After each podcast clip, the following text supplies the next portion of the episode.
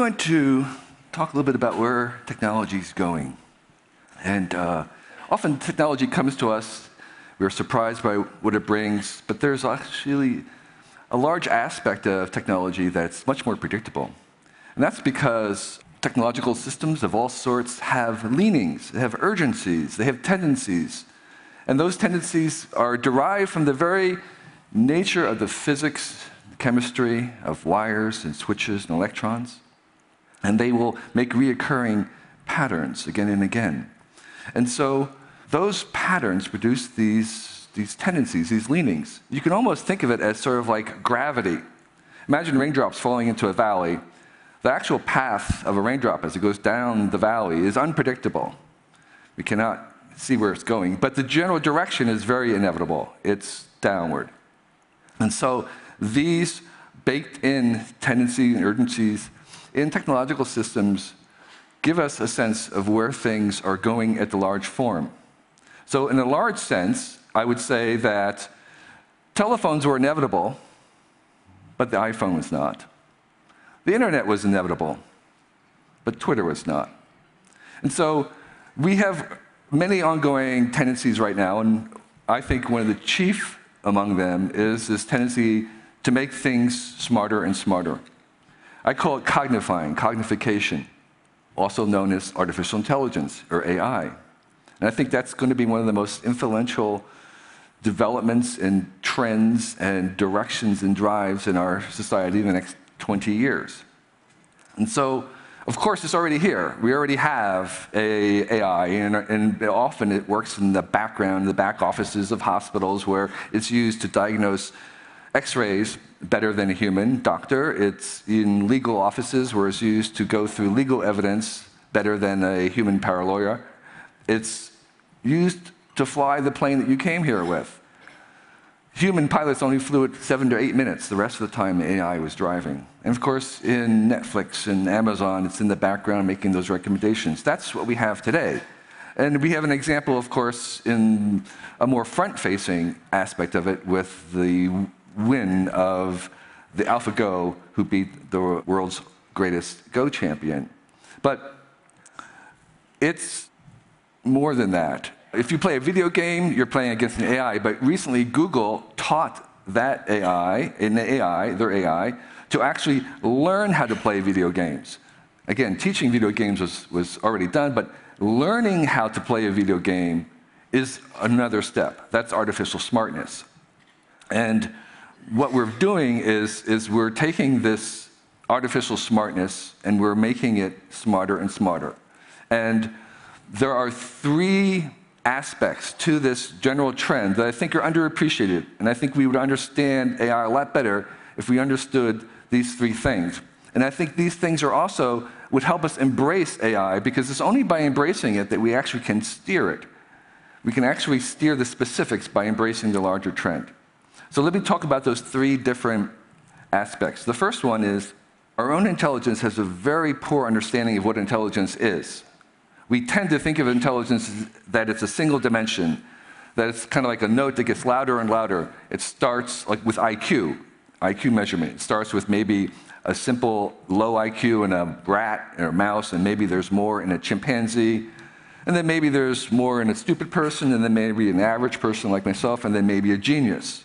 That this single IQ intelligence is getting greater and greater. That's completely wrong. That's not what intelligence is, not what human intelligence is anyway.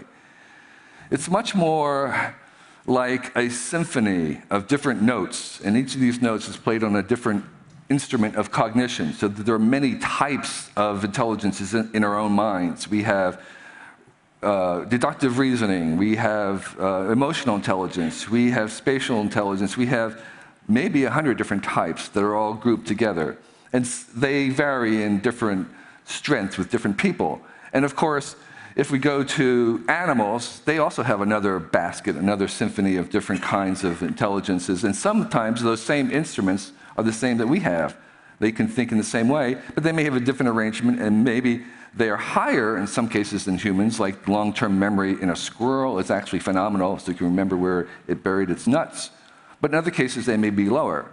And when we go to machines to make them, we're going to engineer them in the same way, where we'll make some of those types of smartness much greater than ours. And many of them won't be uh, anywhere near ours because they're not needed. So, so we're going to take these things, these artificial clusters, and we'll be adding more varieties of artificial cognition to our AIs. We're going to take them and we're going to make them very, very specific. So your calculator is smarter than you are in arithmetic already. Your GPS is smarter than you are in spatial navigation. Google, Bing are smarter than you are in long-term memory. And we're going to take, again, these kinds of different types of thinking and we'll put them into like a car. And the reason why we want to put them in a car so the car drives is because it's not driving like a human. It's not thinking like us. That's the whole feature of it. It's not being distracted. It's not worrying about whether it left the stove on or whether it should have majored in finance. It's just driving. just driving, okay? And we actually might even come to advertise these as consciousness free. They're not without consciousness. They're not concerned about those things. They're not distracted. And so in general, what we're trying to do is trying to make as many different types of thinking as we can. We're going to populate the space of all the different possible types or species of thinking. And there are actually may be some problems that are so difficult in business and science that our own type of human thinking may not be able to solve them alone. We may need a two-step program, which is to invent new kinds of thinking that we can work alongside of to solve these really large problems, say like dark energy or quantum gravity. So what we're doing is, is we're making alien intelligences. You might even think of this as sort of um, artificial aliens in some senses. And they're going to help us think different because thinking different is the engine of creation and wealth in the new, new economy. So the second aspect of this is, is that we are going to use AI to basically make a second industrial revolution. The first industrial revolution was based on the fact that we invented something I would call artificial power. So previous to that, during the agricultural revolution, everything that was made had to be made with human muscle or animal power. That was the only way to get anything done. And the great innovation during industrial revolution was we harnessed steam power, fossil fuels, to make this artificial power that we could use to do anything we wanted to do. So today, when you drive down the highway, you are, with the flick of a switch, commanding 250 horses, 250 horsepower, which we can use to build skyscrapers, to build cities, to build roads, to make factories that would churn out lines of chairs or, or refrigerators way beyond our own power. And that artificial power can also be distributed on uh, wires on a grid to every home, factory, farmstead, and anybody could buy that artificial power just by plugging something in. And so this was a source of, of innovation as well, because a farmer could take a manual hand pump and then he could add this artificial power, this electricity, and he'd have an electric pump.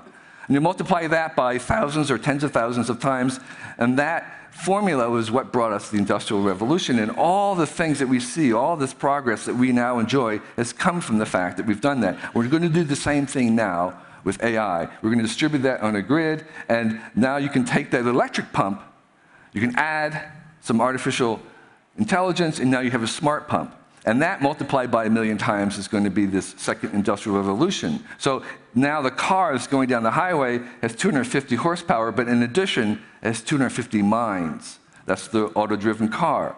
It's like a new commodity. It's a new utility. The AI is going to flow across the grid, the cloud, in the same way electricity did. So everything that we had electrified, we're now going to cognify.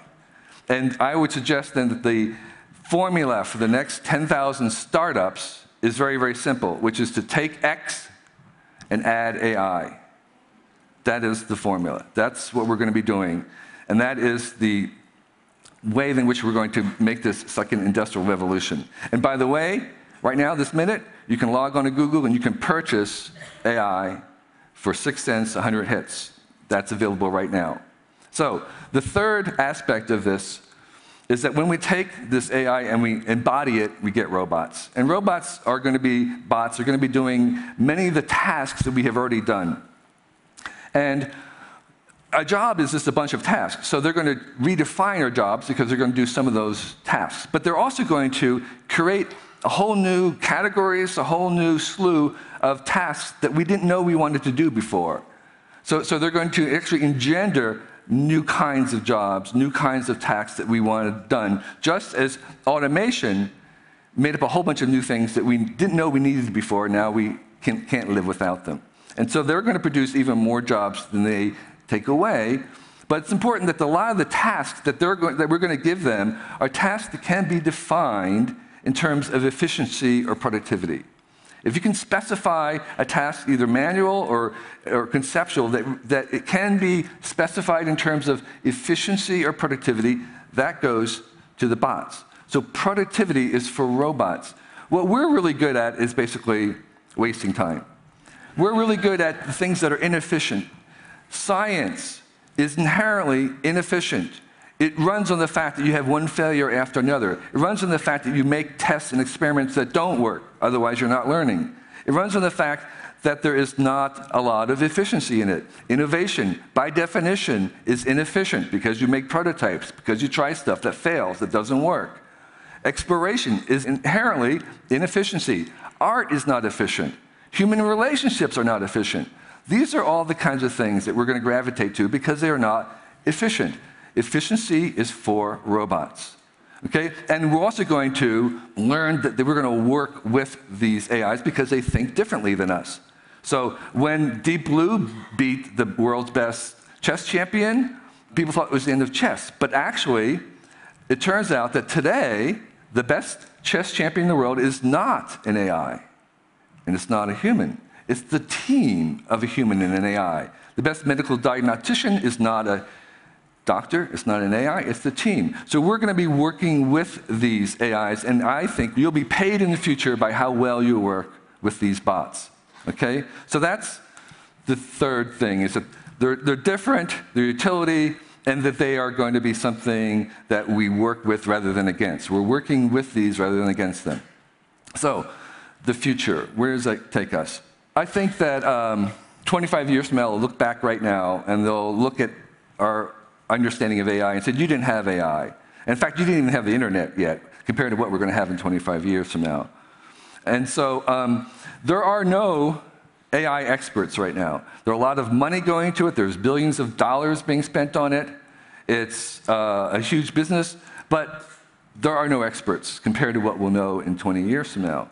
Okay? And so we are just at the beginning of the beginning. We're in the first hour of all this. We're in the first hour of the internet. We're in the first hour of what's coming. And the most popular AI product in 20 years from now that everybody uses has not been invented yet.